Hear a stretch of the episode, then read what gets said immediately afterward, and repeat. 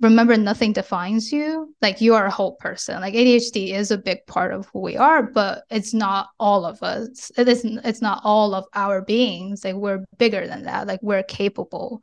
More of a mantra i guess that i picked up along the way. Welcome to the adhd essentials podcast. I'm your host brendan mahan. I'm an adhd professional who's been working in the field for 10 years I'm on the organizing committee for the International Conference on ADHD and a board member of the Men's ADHD Support Group. Before we get into today's episode, I want to let you know that registration for the 2023 International Conference on ADHD is open. Leaders in ADHD support for both individuals and families will be in Baltimore from November 30th to December 2nd. This is an unparalleled experience for our community. I highly recommend attending. I'll be there, of course, hosting this year's ADHD influencer panel and sponsoring the ADHD Essentials lunchtime Q&As in the exhibitor hall. There will also be a virtual conference for those who can't make it to Baltimore. It runs on December 5th and 6th. The content is different, but it's just as powerful. At the virtual conference, I will be doing a workshop on managing ADHD as a member of the sandwich generation called Self Care for the Caretaker. We'll look at how the challenges of supporting aging parents and neurodiverse children can contribute to our ADHD and how we can manage those challenges. The link for more information about both conferences is in the show notes. In today's episode, we talk to Ying, a Chinese immigrant to the United States who has ADHD. She talks to us about how Asian cultural expectations have affected her ADHD, cultural and neurodiverse masking, how ADHD increases the challenges of being an immigrant, as well as mindfulness and the calming power of shaking and dancing. All right, let's get rolling. Hi, everyone. My name is Ying, and on Twitter, you can find me at ADHD Asian Girl. And as the name implies, I'm an Asian girl who has ADHD and I'm on the journey to become a meditation teacher. So I'm sharing my journey on Twitter as well as whatever tools and tips I've figured out how to manage my ADHD and just hang out there with the awesome ADHD community. Yeah, and that's how we met. Was we sort of interacted on started to interact on Twitter and then connected with a Twitter name like ADHD Asian girl clearly that's a thing that's at the forefront of your mind and and a thing that you're you're championing or at least trying to further the dialogue about. Where are you coming from with that on that lens with regard to ADHD and Asian representation? Yeah, so for me, just a little background about me. I grew up in China and I moved to the States when I was 17 for college and I've since lived and worked here so having ADHD and the, the literal translation of ADHD in Chinese just refers it to be hyperactive. I think that impact a lot about me not thinking about I can't have ADHD because I have the inattentive type instead of a hyperactive type.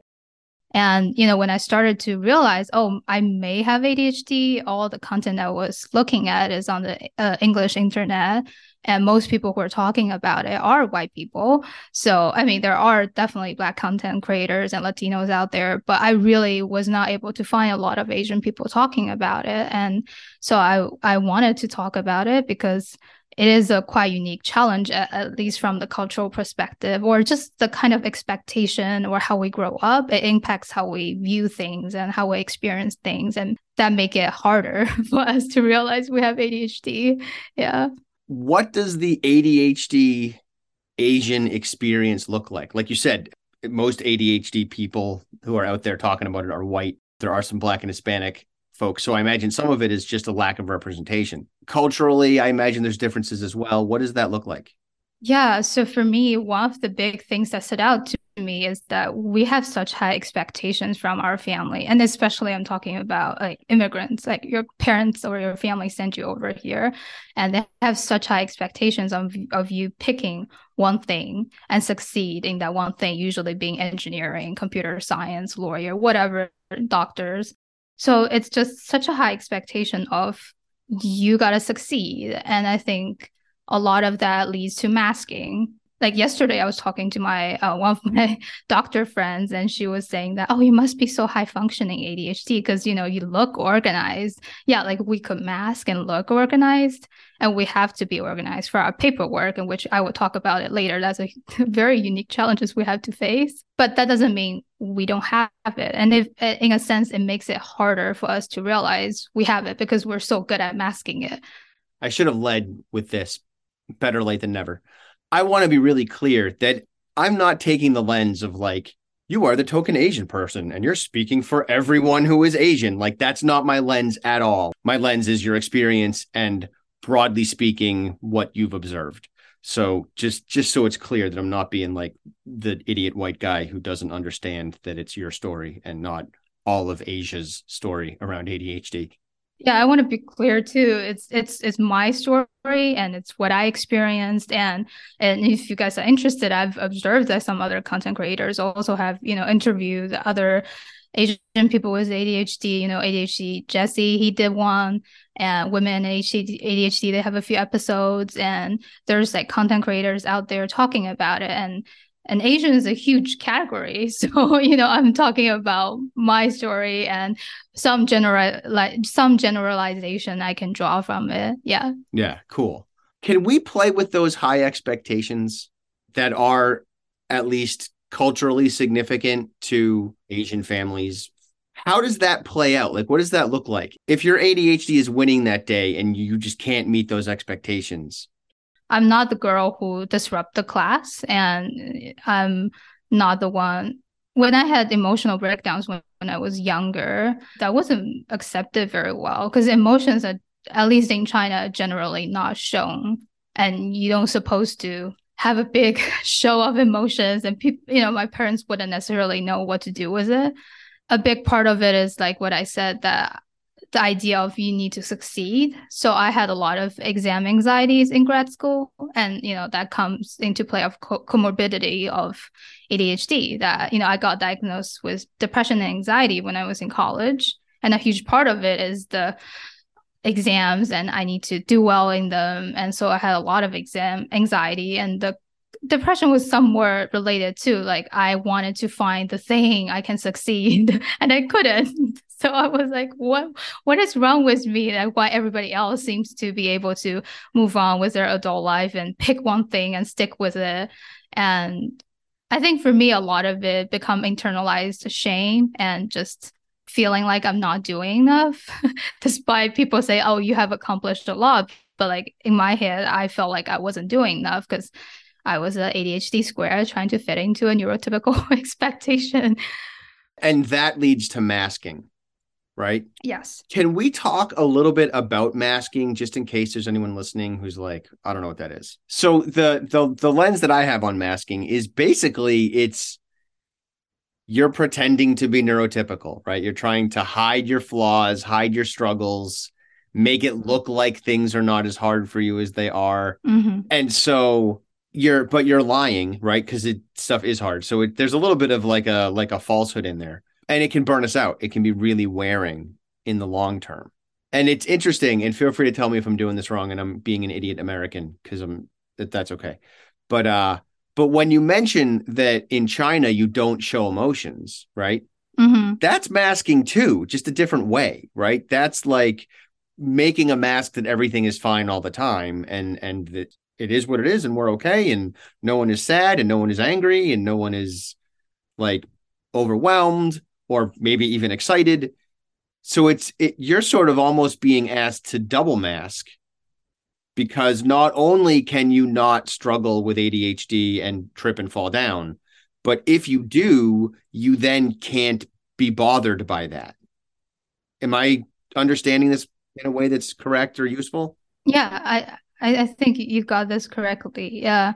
And also like there's two things I want to go here. One is that I, I think you definitely got it correct when I shared with my parents during college that I had depression and yeah, they couldn't understand. They were like, why? Like, why do you think so much? Why couldn't you just be happy? I was like, I wish.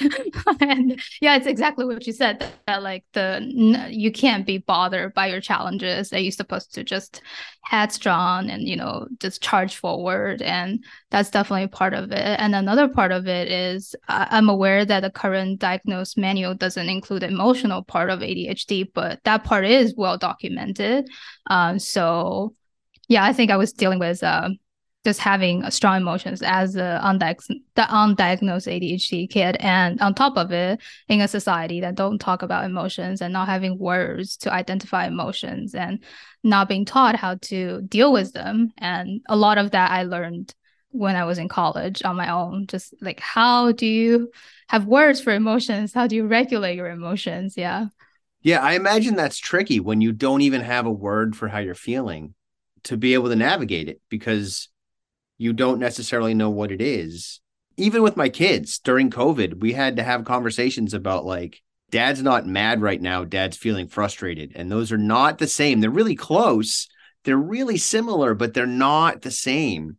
And so helping my kids recognize how even how someone else even how I was feeling and the same is true for you not only are you needing words to describe how you're feeling but you might have trouble understanding how other folks are feeling too.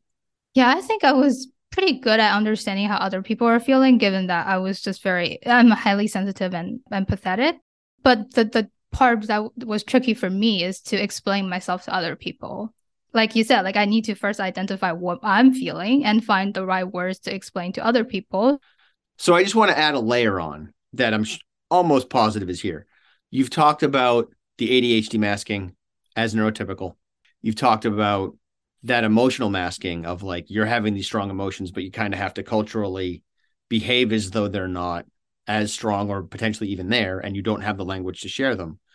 And then we add in that you're an immigrant and that you came here when you were 17. And now there's at least code switching yeah. happening, which is kind of ish masking. It's not exactly masking, but it's a related it's a related concept you're trying to pass for American, which usually translates to white. Um, not that I want it to, but I I'm not going to win that fight because lots before me have tried. I'm just going to contribute to it. That's in here too, right? Mm-hmm. And so you're kind of besieged on all sides, just about with trying to fit your square peg into three different round holes, none of which seem to want to work. Am I understanding? Yeah, I, th- I think you're definitely understanding it. That's a definitely a challenge. I would say it's unique to first generation or you know first and half or second generation immigrant that you know I'm the first one here. So yeah, there's a lot of cultural assimilations and I don't think I will ever pass for the US because I would just be blunt about like, oh yeah, I don't know what you're referring to, whatever TV you're talking about. I was like, I have no clue. Like I was watching something totally different at that age or at what at whatever 2000s or whatever. So it is true, but I think the US overall there's a bit more tolerance of individuality, you know, and differences and you know talking about yourself or talking about unique challenges are a bit more encouraged. So I think in that sense, I appreciate this uniqueness of culture that helps me to be okay of talking about like the unique challenges I have to go through. If anything, it sounds like your parents kind of had to wrestle with that. You're coming back to them and saying, Mom, Dad, I'm depressed. And they're like, What kind of American nonsense are you talking about? Oh, yeah, yeah. I I haven't I still haven't shared wisdom about my ADHD diagnosis. Like I said, the literal translation in Chinese is hyperactivity. So I don't think they would like it would really be hard to explain to them like, oh, actually there's like three different types. I'm the inattentive type. Like what does it mean? And so as of now, I just cope on my own and I have family and friends of my own that, you know, understand and supports me. Yeah with regard to your being an immigrant, how does the ADHD and immigration, like how do those things play together? I imagine there's, and you alluded to it earlier, I imagine there's a ton of paperwork when immigrating to another country. We ADHD folks are kind of allergic to that. Funny example, my green card application weighed four pounds and the USPS lost my first package. So I have to like uh, contact, you know, the website I was working with and uh, reprint the whole thing all over again and sign the whole thing all over again and try to send it to the USCIS, the immigration agency.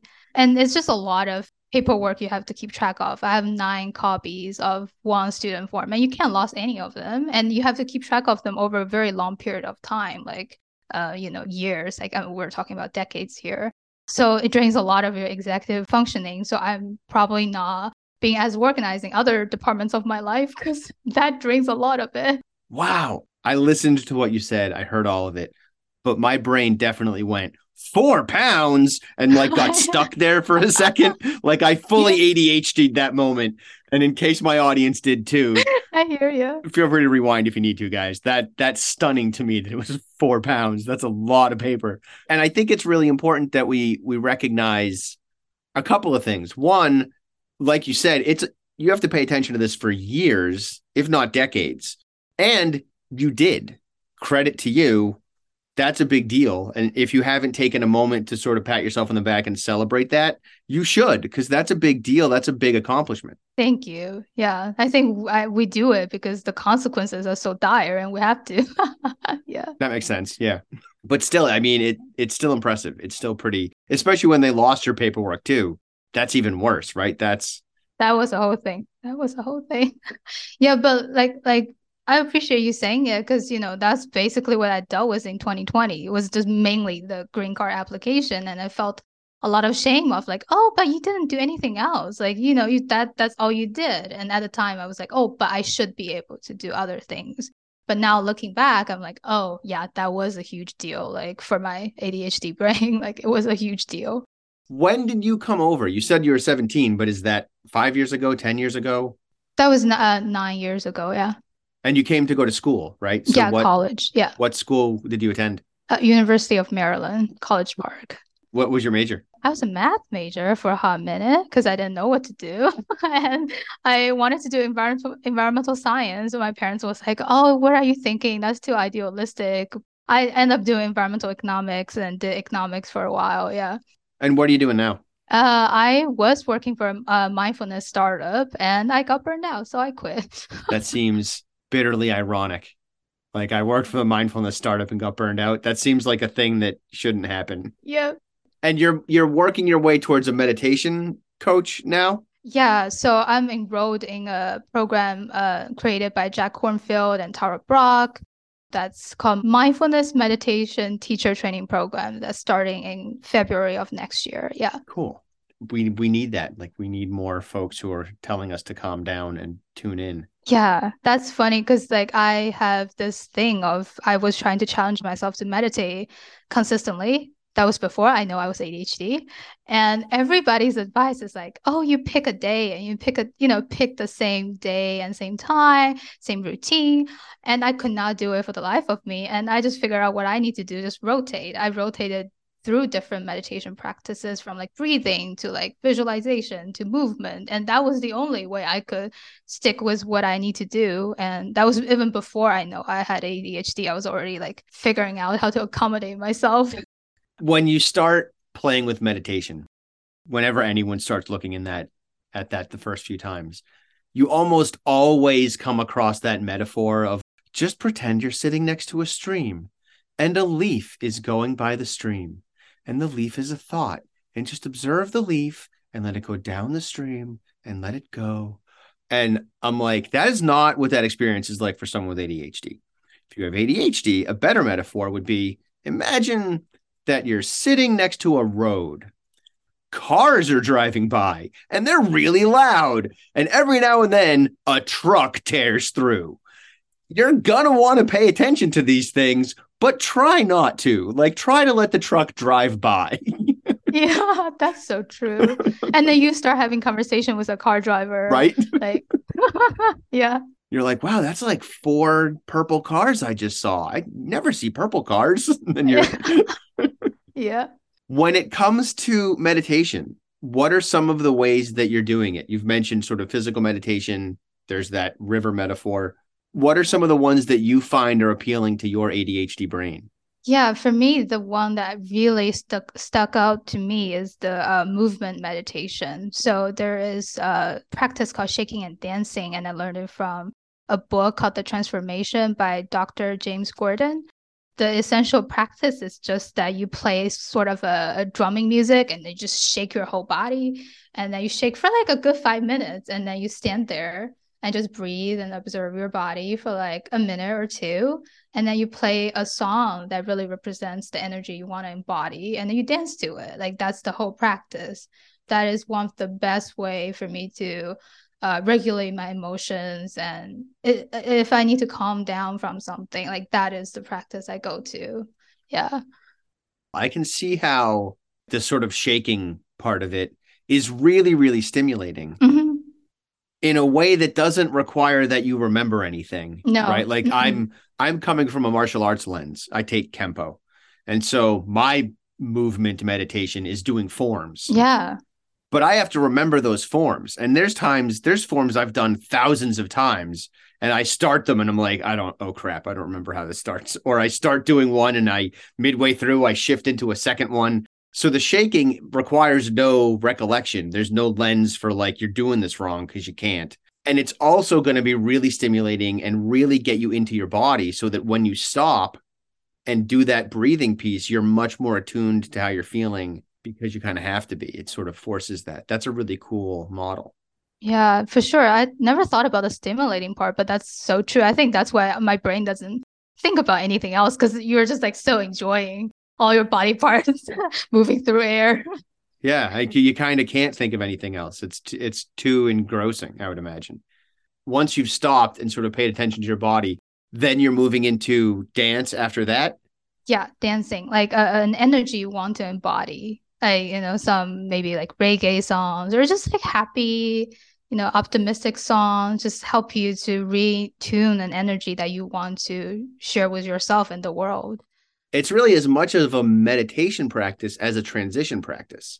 This sounds like a thing that would be really helpful for transitioning from one emotional state to another, where if I'm feeling really frustrated or really sad, if I just start shaking around like a like animal from the Muppets, I'm going to shatter that emotion right? Exactly. If I'm angry and frustrated, the shaking might at first embrace that emotion, but eventually I'm going to work through it. And if I'm sad, I'm going to mess up the sad because there's too much activity happening. And then I stop and I'm just like, holy cow, I'm tired, or my the back of my head is hot, or whatever I'm experiencing. My heart is pounding. Um, I'm sweaty. And then after I pause and allow that attention to my body to come through, I'm still tuned into my body and now I play a song and I try to embody the emotionality that I need right now. I imagine you could even pivot into like a really slow ballet move kind of thing. Not that you necessarily have to be trained in ballet to do that, but more slow, languid movements afterwards to kind of de escalate. And it would still work, even if it's not like a joyous song. It seems like that that initial shaking is going to dysregulate your dysregulation put you in a new frame of mind. Definitely, I think it draws from Peter, uh, Dr. Peter Levine's uh, somatic practices, and they all come with like observing animals and how after danger they shake it out, like they shake the energy out. And and while you say transitioning, it's interesting. You're talking about emotional transitioning. I'm thinking about, oh, I should do this between tasks. Like I'm so bad at transitioning through tasks, and maybe I should like really disrupt whatever the energy was before and then maybe embody something new. Yeah. I don't think we pay enough attention to transitions. Oh, that's so true. I think that's one thing that I can't ever finish what's on my to-do list because I don't think about the transitioning time. Transitions have nine pieces and we think of them as one thing, right? But there's nine. What? Nine pieces? Picture a tic-tac-toe board. Start there. So a nine, a three by three grid. Mm-hmm every transition has three parts. If you imagine like you're in a room, that's your first spot. And then you exit that room and go into a hallway. That's the middle of your transition. And then you conclude the transition when you go into the next room. So that, and it doesn't have to be actually you're going from one room to another. You can be sitting at a desk and transitioning from checking email to recording a video or editing an essay and it's still a transition. You're still transitioning from one thing to another. You're the room in this case would be the email that you're checking.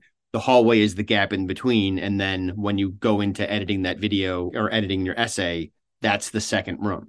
So there's those pieces but there's also three different transitions that happen inside of each transition. We have to transition physically we have to transition cognitively and we have to transition emotionally. Oh my god that's true. So there's really nine parts. They don't all necessarily happen at the same time, right? You could physic there's times when we're like, I don't know, I did the dishes and now I'm sitting down at my computer ready to check my email, but I'm not checking my email. And it's because cognitively you're not there yet. Maybe emotionally you're not there, physically you're there, but the other two, one of those at least is lagging behind. Are there any tips that we can push ourselves emotionally and cognitively to be there? Yeah, one tip is knowing that that's the case, right? Uh, like a lot of things, if you just know that that's what's up, it's easier to make those transitions intentionally, and that helps. Another thing to transition cognitively is you've got to have a plan. Like if you're, I'm going to check my email, cool, what does that mean? Are you going to check every email you've gotten that you haven't looked at yet? Are you going to check only the emails from this one guy who really matters that you need to check, like a professor or a boss or something? Are you going to check 10 emails and that's your plan? Or are you going to check email for an hour and then you're going to stop, right? Like you need to define at least done and preferably what your objective is with regard to this task. So that's cognitive. And then emotionally, what kind of emotion is it do you need to be able to do this? That's a good point. Yeah. Do you need to be happy? Do you need to be excited? Do you need to feel confident? Do you need to put on your emotional hat and go, oh, I need to feel professional? Like for some of us, that's an emotion. It's not a very clear, it's not an emotion we typically think of, but like there's that when you're in professional mode, your emotions are managed a little more effectively. You're feeling a little more confident in yourself you're feeling a little more like you know what you're doing. Hopefully, there's always like imposter syndrome that undermines that. But when we really feel professional, that's the kind of stuff that's happening. So, what do we need to do to get there? You might have to change clothes, right? You might need to you do your dishes in sweatpants, and now you're like, I kind of think I have to put on like slacks and a blouse if I'm going to check my email and do this the way I need to do it right now. That might be a piece of that transition. And that's a physical transition that can affect your emotional state. That's so interesting because it actually goes back to what I'm thinking about, like how my upbringing and like why it's hard for me. A lot of it is I never thought about like, oh, what emotions do I need to accomplish this task? It's just like you accomplish this task, period. There's no emotion I think about associated with them. Yeah. But even that's an emotion. That's true. That's true. Right? Like that's determination, is what that is. At least that's determination and sometimes it might just be straight up anger and frustration and like i'm just gonna do it. Yeah. but i can't show any of that. Yeah. But it's not very kind to myself sometimes. Yeah. Yeah. So playing with it like what do i need to do this? What kind of an emotional state do i need to be in? Might be helpful. That's true definitely. So sorry sorry for my like just running down a rabbit hole on you. no, that that's super useful. I mean, I've never learned that piece of information yet, so I'm very geeked out right now and about to Google it right after this call. that's a model I made up. Oh wow.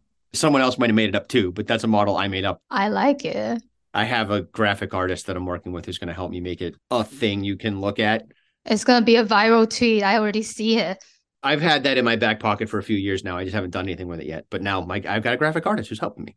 One of the things that I want to I want to play with is the strategies that you've picked up on and learned about as an ADHD adult. Almost especially because of the unique set of circumstances that brings you to ADHD where you're like, well, I don't really have a lot of emotional, I don't know, education and language. And you've come to a whole new country left, I'm assuming left mom and dad in China. And so you're on your own. ADHD is pretty heavily in a, a disorder around adulting in a lot of ways. And now you're like going to have to go be an adult when you're 17. So at least in America, you're not even legally an adult yet. And you're on your own. That's a big deal.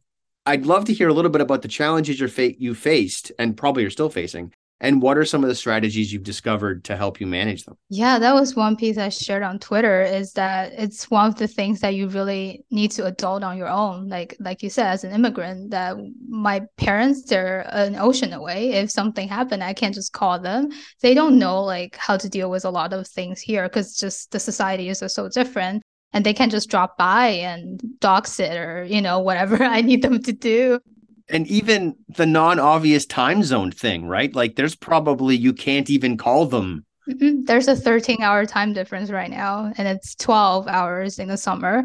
So yeah it's uh, one of the big things i learned is to know how to build your own support circle like surround yourself with people who understand you. And uh, one thing i really appreciated this year especially is to find the adhd community. It's really important to have people talking about things in the language you really understand. And if anything like i go on adhd community twitter and then people are talking about things like yes i know but like looking at it again it's a gentle reminder for me again. And then like in that moment i get that boost and i'm like oh yeah i could do things differently. Like i don't have to repeat my like hard patterns that was like wired when i was a child.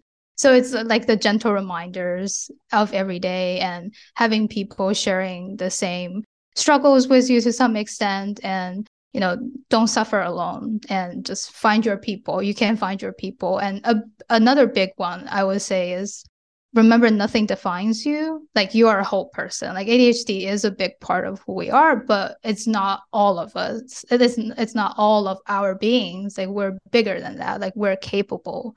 That's one of the big things. It's a more of a mantra i guess that i picked up along the way what are some of the things besides adhd and and being an immigrant because we played with that too. What are some of the other things that define you that that you hang your hat on? Yeah, like like I said, that um, meditation and mindfulness is a huge part, and I'm actually really into astrology and tarot as well. Like that's a big part, like the, all the mysticism and all that stuff. And I'm a history nerd, kind of like I love watching documentaries um, uh, with my free time. I'm a dog mom. I mean, not that it's a defining label, but it's a big, sure it big change. Like uh, when I got a dog, I was like, oh my god, it's like a baby. yeah, there's many things, and uh, that's one of the things that I think it's so interesting about ADHD people is that we're interested in so many different things. Like it's almost like there's so many facets of who we are that it's it's worthy of being celebrated. I agree you just sort of mentioned this, but we prior to the interview, we sort of did some emailing back and forth. One of the things you talked about was being a jack of all trades and a master of none, and how that lends itself to imposter syndrome. Can you expand on that a little bit? Yeah, for sure. I think again that t- actually ties back to my Asian uh, upbringing a bit more. That um, because what's encouraged is the sort of STEM major that you develop those skills. And like when I was younger, I really was, I enjoyed reading. I could hyper focus on reading novels. And that's a huge reason why I thought I could never have ADHD because I could sit there for like hours and like read. And So I didn't think I could have ADHD. So a certain skills are not encouraged. Like, you know, oh, you want to be a writer. No, like that's not something that's encouraged oh you want to be a photographer? No that's not encouraged. So i i feel like i got developed a lot of my skills much later than i could have been had i been encouraged or just have a had a bit more uh, nurturing environment. Uh, that's one. And another one is just the fact that we're interested in so many things and we all have limited time every day that I, you know if i put things in this bucket and that bucket and that bucket none of the buckets will be very full and just being mindful of time, do you have any ending essentials that you'd like to share with our audience? Yeah, one of the big ones I want to share is that um, you know, navigating the ADHD health uh, health system in the US is difficult, but I'm still appreciative of the resources available for me here because I was just doing a little bit of research on my own about, you know, what's the resources look like in China. And what I found out is even in school, they're still teaching DSM four instead of five to their students. And there's a, still a lot of stigma around their mental health. And there's still a lot more um, misdiagnosis with comorbidity because there's not enough specialists that's you know specializing ADHD. Yeah, so if you have resources available here as immigrants and you know as Asian people living abroad, take advantage of it because it's it's very useful.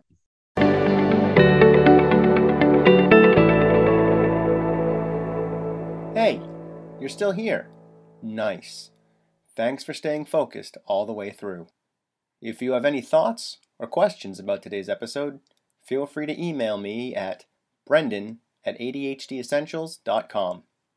And don't forget to check out the website, adhdessentials.com, and visit our Facebook community. I'm looking forward to talking to you again next week. In the meantime, keep focusing on improvement over perfection. 10% better is all you need.